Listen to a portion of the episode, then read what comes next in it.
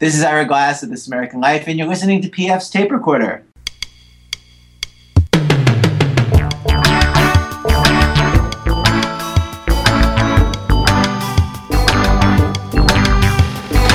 Hello there, I'm PF. This is my tape recorder. Coming up, it's comedian Ben Gleib. It was interesting to see how little people talk about Trump around the country, how the issues that matter to them are not often as much about this existential threat because people are so bogged down by their day-to-day details that they need health care. Health care was the, one of the biggest things that people complained about, not having good health care, or having too expensive coverage, or not being able to pay for it at all.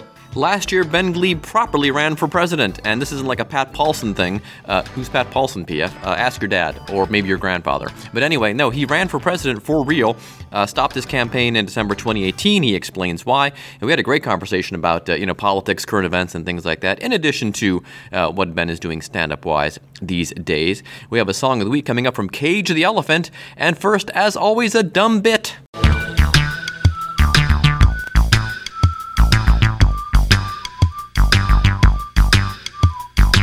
Haven't done one of these in a while. It's Facebook, not Factbook. So my wife's uncle, uh, nice bloke, uh, he does. I would say he's the average older Facebook user. Uh, doesn't post a lot of political stuff. Mostly posts pictures of old cars. Uh, his family is very proud of his kids and grandkids and stuff, and rightly so. All lovely people. Uh, big Star Trek fan. I dig that. We always talk about that whenever we get together at family gatherings. In fact, he named his son uh, Kirk in honor of Captain Kirk. I thought that was just a coincidence, and my wife's like, "No, he properly named Kirk his name because of Captain Kirk." So anyway, um, so I'm going through my news feed and I come across uh, this little nugget uh, that he has shared. It's from a fellow named Jim Carter. It's actually dated August 19th, 2013. So it's uh, it is actually what seven years old now, and uh, it's involving the uh, whole Jane Fonda controversy from Vietnam a couple of years ago, and this guy begs you if you've never forwarded anything, please forward this. And of course, it's pretty much a takedown of of Jane Fonda. The, the, if you don't if you don't know the whole story, look it up. She went over to Vietnam, North Vietnam, to visit, which was uh, which by the way she later uh, regretted doing, but I'll get to that in a second. And uh, the kernel of the story, as it were, is that she was visiting some American POWs. They slipped her some names or something, some information, which she then immediately turned over to the North Vietnamese.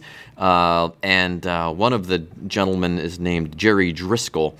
He was a pilot, and uh, apparently he was uh, beaten so badly after that that he lost his vision. But there's a problem with this story. The story you probably all heard is uh, referencing me and uh, Larry Carrigan.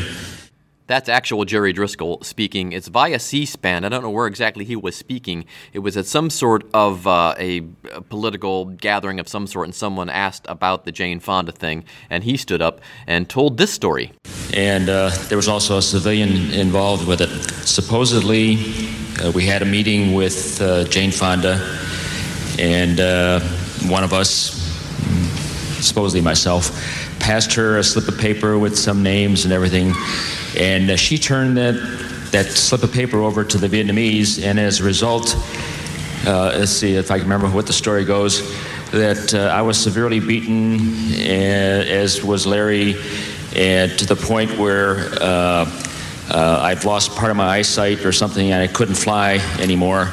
But those of you who know me uh, know that that wasn't true because I completed 24 years in the Air Force, uh, retired, uh, flew for American Airlines for uh, 12 and a half years, retired, and I'm still flying uh, the world's fastest business jet, the Citation 10, for another company.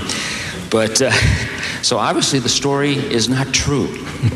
Folks, the story about Larry Carrigan and me is totally bogus. How it first came about, I think the first time I saw it was about uh, five or six years ago, as I recall. And it concerned uh, Jane Fonda being nominated as one of the 100 uh, uh, best women of the 20th century, uh, or something like that, okay? Uh, the latest iteration that I have seen, which has occurred about a year ago, showed a picture of Jane in a AAA site which obviously is true, but then it just then it progresses down again to the story about her nomination of the 20, 20th century best women and everything else like that, and continues with the old story. This story has taken on a life of its own. It is not true. It has come across the internet from everywhere.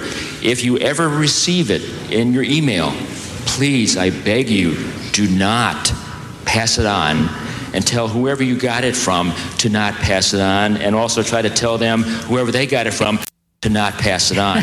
so we can at least slow it down. I doubt if we'll ever kill it, but please, I beg you, do not pass it on. It is not true. Okay? Thank you. Right at the end there, you hear this guy say, uh, pipe up and say, "Well, she's still a traitor, though," and, and we'll discuss that in just a second, because uh, you you may have a point there, uh, slightly. But what I was going to say was, there's actual Jerry Driscoll there telling you that the story is a bunch of jive, and that's from 2002.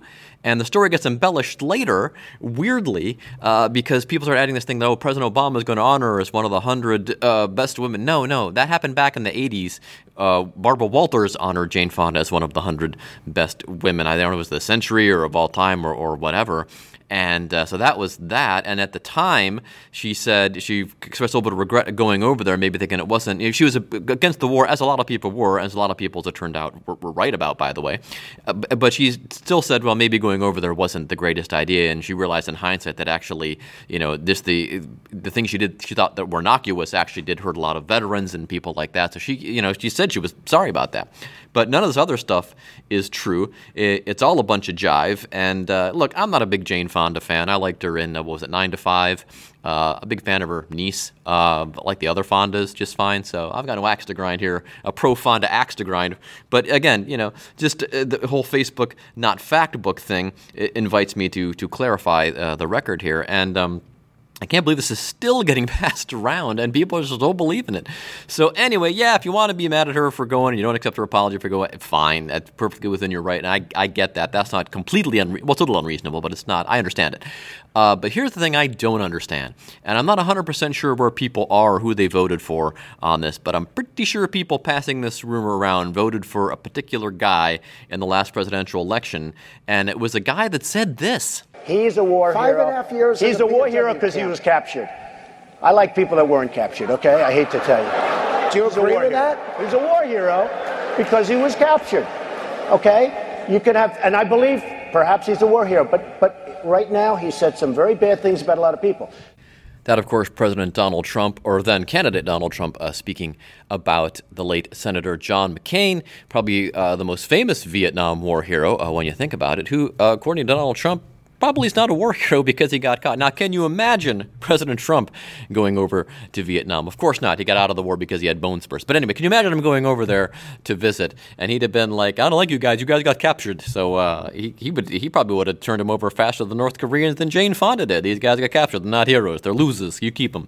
So anyway, God, seven, well, more than seven years on, because Jerry Driscoll says it's been floating around the internet for years, and he said that in 2002. And of course, that was pre Facebook. And uh, of course, now we just need to remind people again. It's Facebook, not Factbook.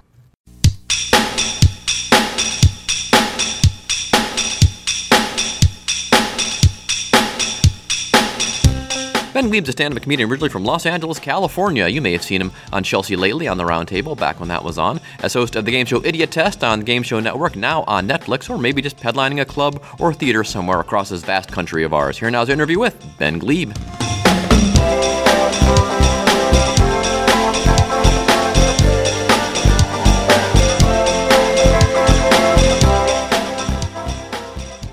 Well, I guess a good place to start is uh, what's new with you, man? I see you just ended your uh, candidacy for president of these United States. That is a fact. So that has been not the most chill last eight months of my life, but um, that journey has come to a close. So I'm looking forward to getting back to a life of comedy hmm. and making people laugh and not yelling politics at them. so, what caused you to uh, wrap up the campaign? We just ran out of a path forward. Really, we, uh. you know, our we tried to climb a near impossible hill without having any sort of elected office background, never run a campaign before. Uh, And we ended up the 15th highest fundraising active Democratic campaign when we closed shop, but we just had pennies compared to the political machines that we were competing against. And even Kamala Harris had to drop out because she didn't have enough millions. Yeah. We didn't, we didn't even have that luxury. So we just ran out of a very viable path. And the mainstream media and even the late night shows just blacked us out the almost the entire time. So we were trying to fight without the benefit of media exposure or huge money, and we just weren't able to keep fighting. well, it's crazy how much money you need, even just to run like for local, like a trustee of our township here, just to get the word out that you're on the ballot. You know, you've got to get signs made. You've got to somehow get into the the, the papers here. And everything. It it's crazy. Yeah, even for like rep in Congress, it's like a million dollars, Yeah. if not more.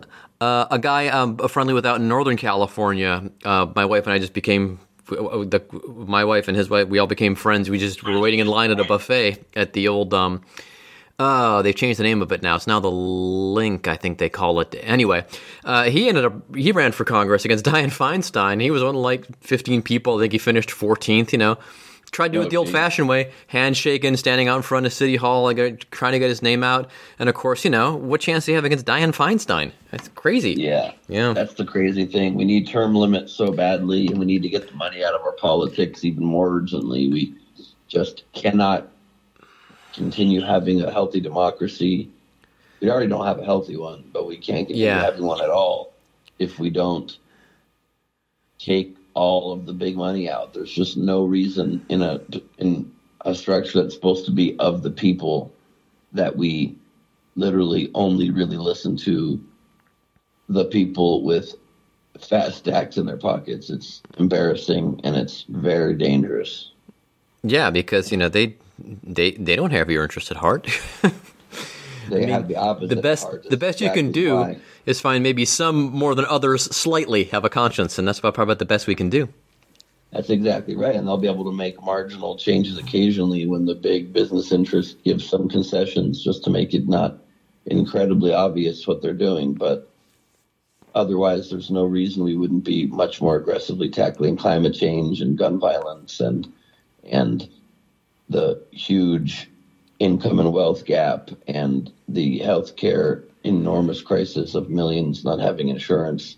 We would obviously be making huge strides towards all of that every day in, in our government if it weren't for big money money backed lobbies fighting as hard as possible and having influence over our lawmakers.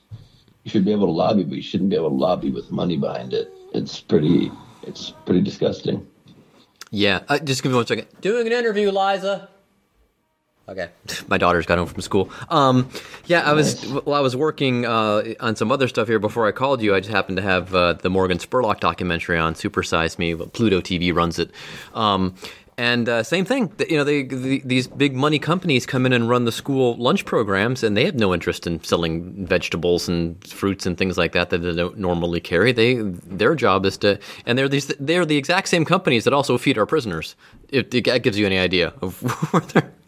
So I'm I'm Yeah, certain that movie's seven years old, but you know, I just spent a day on the campaign, campaign trail in state prison, um, hanging out with people who've been incarcerated for most of them, most of their lives, you know, from 20 to 40 years, some of these people. And I had lunch there, and the food was pretty terrible.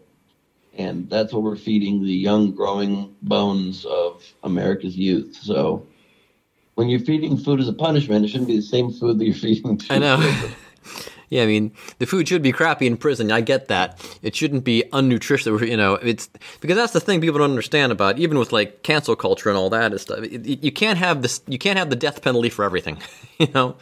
There's- That's exactly right. And that's what everybody that's wants. So well said. yeah. Um, I think, and I just you know say that jokingly. Our food for our prisoners should be a lot better too, because they have to be correctional facilities. We have Yeah. to teach people that they're being locked up pay for their crimes, but that we hope they re-enter into society at some point. Right. Well, and it needs to be a much more rehabilitative facility. I was in, it was a pretty intense thing being there and seeing what life is like for these guys. Well, one of the things that Spurlock showed was a, um, a, a, a, home in Appleton, Wisconsin for at-risk youth, and they don't have a private company doing the food. They do. Uh, they actually have nutritious food for the kids, and they're like, once they introduce that, the behavior problems just nosedive, and these kids are all doing great and making huge strides. Well, maybe if we feed our prisoners properly, when they get out, and those maybe those habits will stick, and that'll be you know at least one thing you know a positive in their favor to where they won't uh, you know wind up back in the joint. Exactly. Yeah. But a pretty heady conversation so far. Uh, so, pretty hilarious conversation. Right. This is the kind of jokes you'll be seeing at my shows. Right. Recidivism and at the Mall of America. Yep. Uh, well, since you've ended the campaign, though, is did did it change your set before or after? Were you, you know, more talking more politics in the actual your actual set, or less because you were out doing it, you know, otherwise, or how did how did that work? Right. Um, it didn't change it very drastically. I definitely do a chunk in every hour on politics, but it's not very much, and it didn't change that very much. Um, in general, I've been trying to curse less. That's just because Jay Leno yelled at me about how much I was cursing in my act.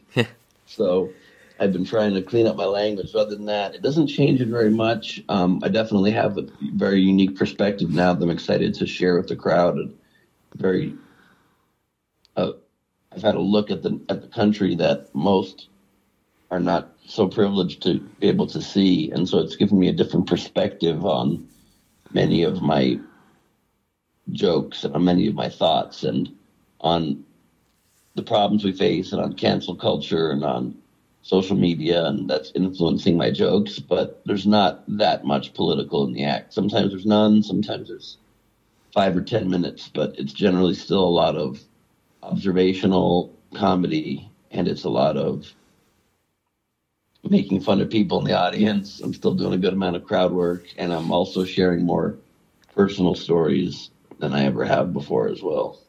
Well, that's and I guess you know as you've gotten older, of course, you've you know it was with most people, you you start to build up a and as you've built up a life, built in, built up a life of uh, you know of experiences versus when you're in your 20s and it's all about hey partying, drinking, girls, you know, because that's that's, that's exactly our world. Right. That's our world when when we're that age.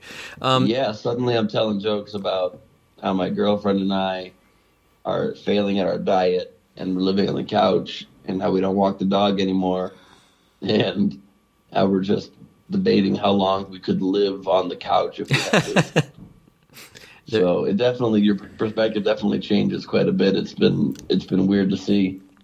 And I guess, like you're saying, you know, being that you travel the country a lot, I guess you do get uh, a unique perspective uh, on America. Do you, when you're in towns, do you? I know some people, some comics I talk to, they, they love to stay in the hotel and just stay around the hotel and just relax, and then, you know, intensely attack that hour on stage. And other, I like to wander around and check things out. Or some people they've been to a town a couple times, they're like, eh, I've been to Minneapolis or Detroit so many times, I don't need to see it anymore.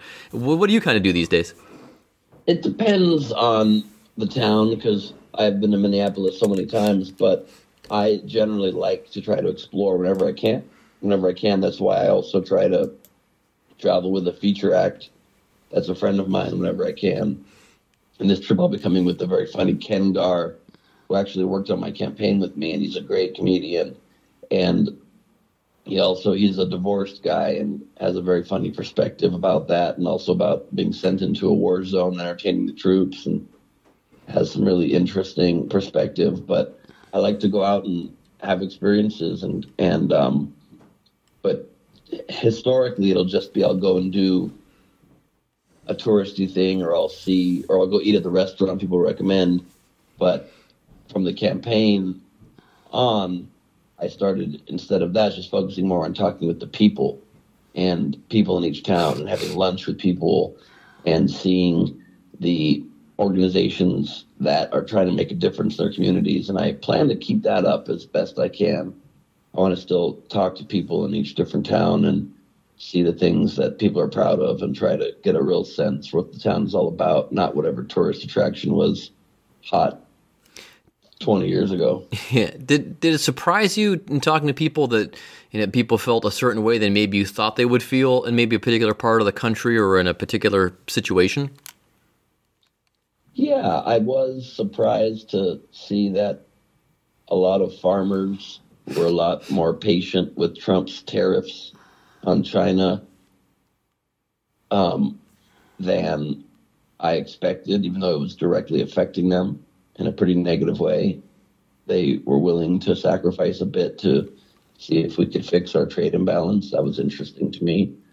Um, I still think the tariffs are a wrong idea because we pay the price, but Ultimately, yeah.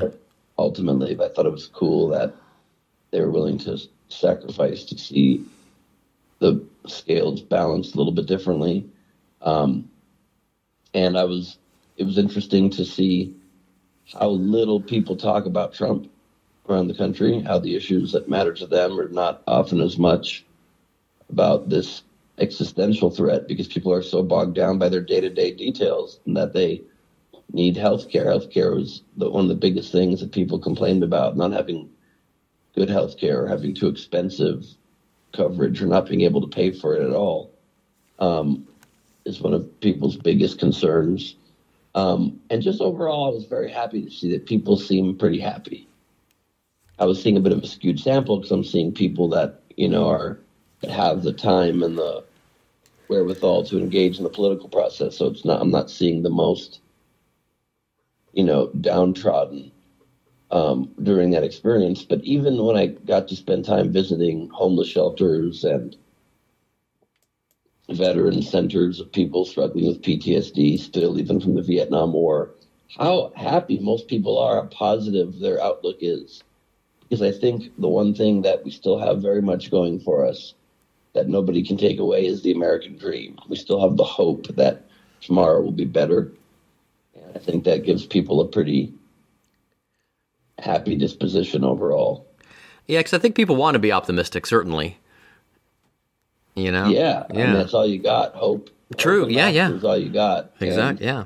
I tried to bring people hope in my campaign, and they decided to to look elsewhere, which is quite all right.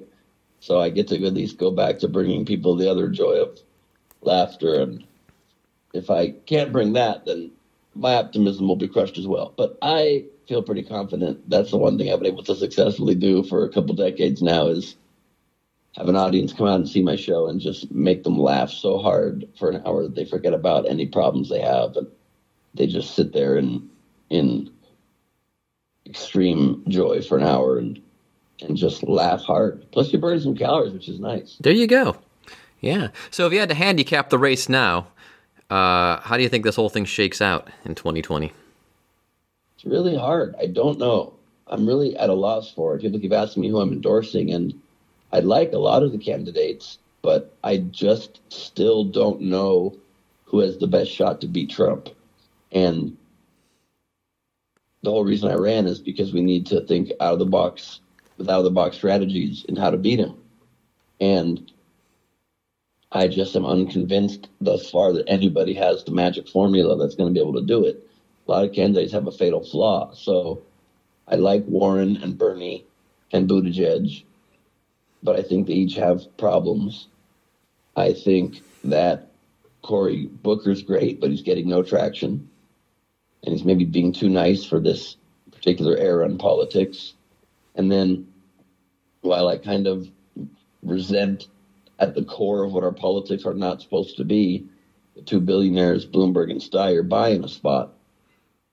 I like their careers overall, and I like that they don't seem to have a huge flaw in what might be able to take down Trump. So my field is pretty wide open right now, and I'm really curious to see who starts shining during this last month before Iowa. And I probably will even wait until after the Iowa caucus to endorse somebody because I want to see who it looks like has the best ability to win elections, to get votes, and to handle maybe not finishing first in the best way, to handle the pressure better. Um, I'm a, I, I really don't know. I think our future is kind of a crapshoot right now. And, and then for you for 2020, now that you're out of the race, uh, how close do you think you're going to be involved with the uh, with the race uh, versus focusing on your you know getting back to focusing on your career? Well, a little bit of both. I'll be very focused on my career again. I recommitted myself to doing my podcast last week on Earth every week again, which I have not been able to do in the recent couple of years much. Um, so I'll be summarizing the world and our politics and pop culture and all of it every week. So we have a chance to have a conversation together and to laugh at the absurdity of all of it. Um, I'll be pitching a new show soon. I'll be touring all over the country with my new stand-up act, but I also will be trying to get the Telethon for America 2020 happening, an event I created in 2018. Oh, that's right. Help us to help us create historic voter turnout, which we helped achieve, had the best turnout in the country since 1914, and best ever among youth. And we plan to create, and we, we, we plan to bust all those records in 2020. I'll hopefully be able to create an event that's even more star-studded than having Charlize Theron, Natalie Portman, Jane Fonda, Amy Schumer, Ray Romano, Julie Louis Dreyfus, Pete Davidson, Chelsea Handler, and more. We're going to top that. And we're going to get it on TV and make sure that we all go out and vote and make sure that we have so many people at those polls that we drown out the influence of all Russian bots. yeah. And and um, and I will definitely be offering my services to help whatever candidate emerges as the nominee to make sure we beat Trump because we have to unify. It's not an issue of Republican versus Democrat this time in our history. It's right versus wrong. It's good versus evil. It's the way I see it. This guy is an existential threat to everything America stands for, and his enablers in Congress are as well. And so we have to join forces to stand for what's right. Well put. Hopefully, we can get the, the, the people behind this uh, this time around. I hope so. yeah. And if not, we'll we'll just laugh our asses off as the ship sinks. There you go, because that's all we'll have left. But yep. Um, well, great, man. Appreciate you taking the time. I uh, know you got a lot of other stuff to do. So, um, like as always, this will be in print and online uh, the week you're in Minneapolis there, and uh, and also as always, we hope you get to back. Have you been to Cincinnati before? I can't remember. I think you have been. Were years ago, weren't you? I've been to Cincinnati, but I don't know if I've done comedy there. Oh, okay. Well, then uh, we need to get that corrected. I'll uh, I'll I'll put the uh, the bug in the ear of the booker at our uh, at our one club here, and let him know. And I'll What's the club called? go bananas. Oh, Go Bananas. Yes, I did play it many years ago. I did a weekend, literally in like 2005 Okay. or something, with Bert Kreischer Oh, and okay. Eddie Ifft. Yeah, yeah. Three of us did the virtual comedy heroes tour. Okay, cool. Well, I And we will. Uh, co-headlined, uh, I think, just one night and Go Bananas. okay. Well, I'll mention that to the booker, and I'll give him your email, and you guys can maybe arrange it from there. I appreciate that. Thank Super. you so much. Great, man. Well, good talking to you again, buddy. Same here. And also, please just mention that people can watch my my game show Idiot Test on Netflix. It's currently on there. It was just trending on there recently. Oh, cool. And my and my hour special, Neurotic Gangster, is on Amazon Prime. So All right. um, now that the politics is done, people have a chance to actually just sit back and laugh at me, which is what I like best. Oh, cool. We like a good game show. Great. Uh, my wife and I'll check it out then. Because I remember seeing a few episodes back in the day. Uh, but um, yeah, we'll definitely, uh, now that we need something to binge. So this this will be a good, something light. Uh, so that'd be it. perfect. Awesome. Well, great, man. All right. Well, we'll talk to you again soon then. Thanks, PF. Thanks, Ben. Bye.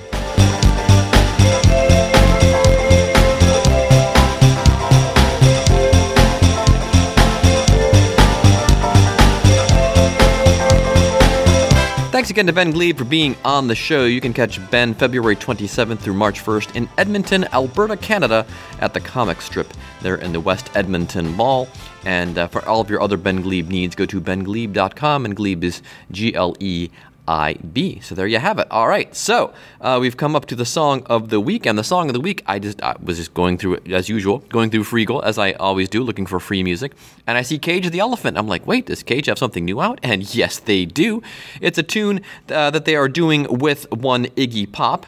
And uh, it is a cracking tune. Let me tell you, I, it, when I very first heard it, I was kind of like, yeah, this is okay. And the second time I heard it, I'm like, this is fantastic. It's weird how songs do that sometimes. Anyway, uh, this one is called Broken Boy. and like that it features one Iggy Pop, the Ignatius one, as they say. And uh, I think you're really going to dig it. Uh, it's really a, a, a more of a rocker. You know, Cage can be a bit jammy sometimes, you know, but uh, this is more of a straightforward rocker. And of course, you know, with Iggy Pop on board, how could it not be? So here you are uh, Cage the Elephant, track of the week on PF Tape Recorder. So long, and thanks for listening.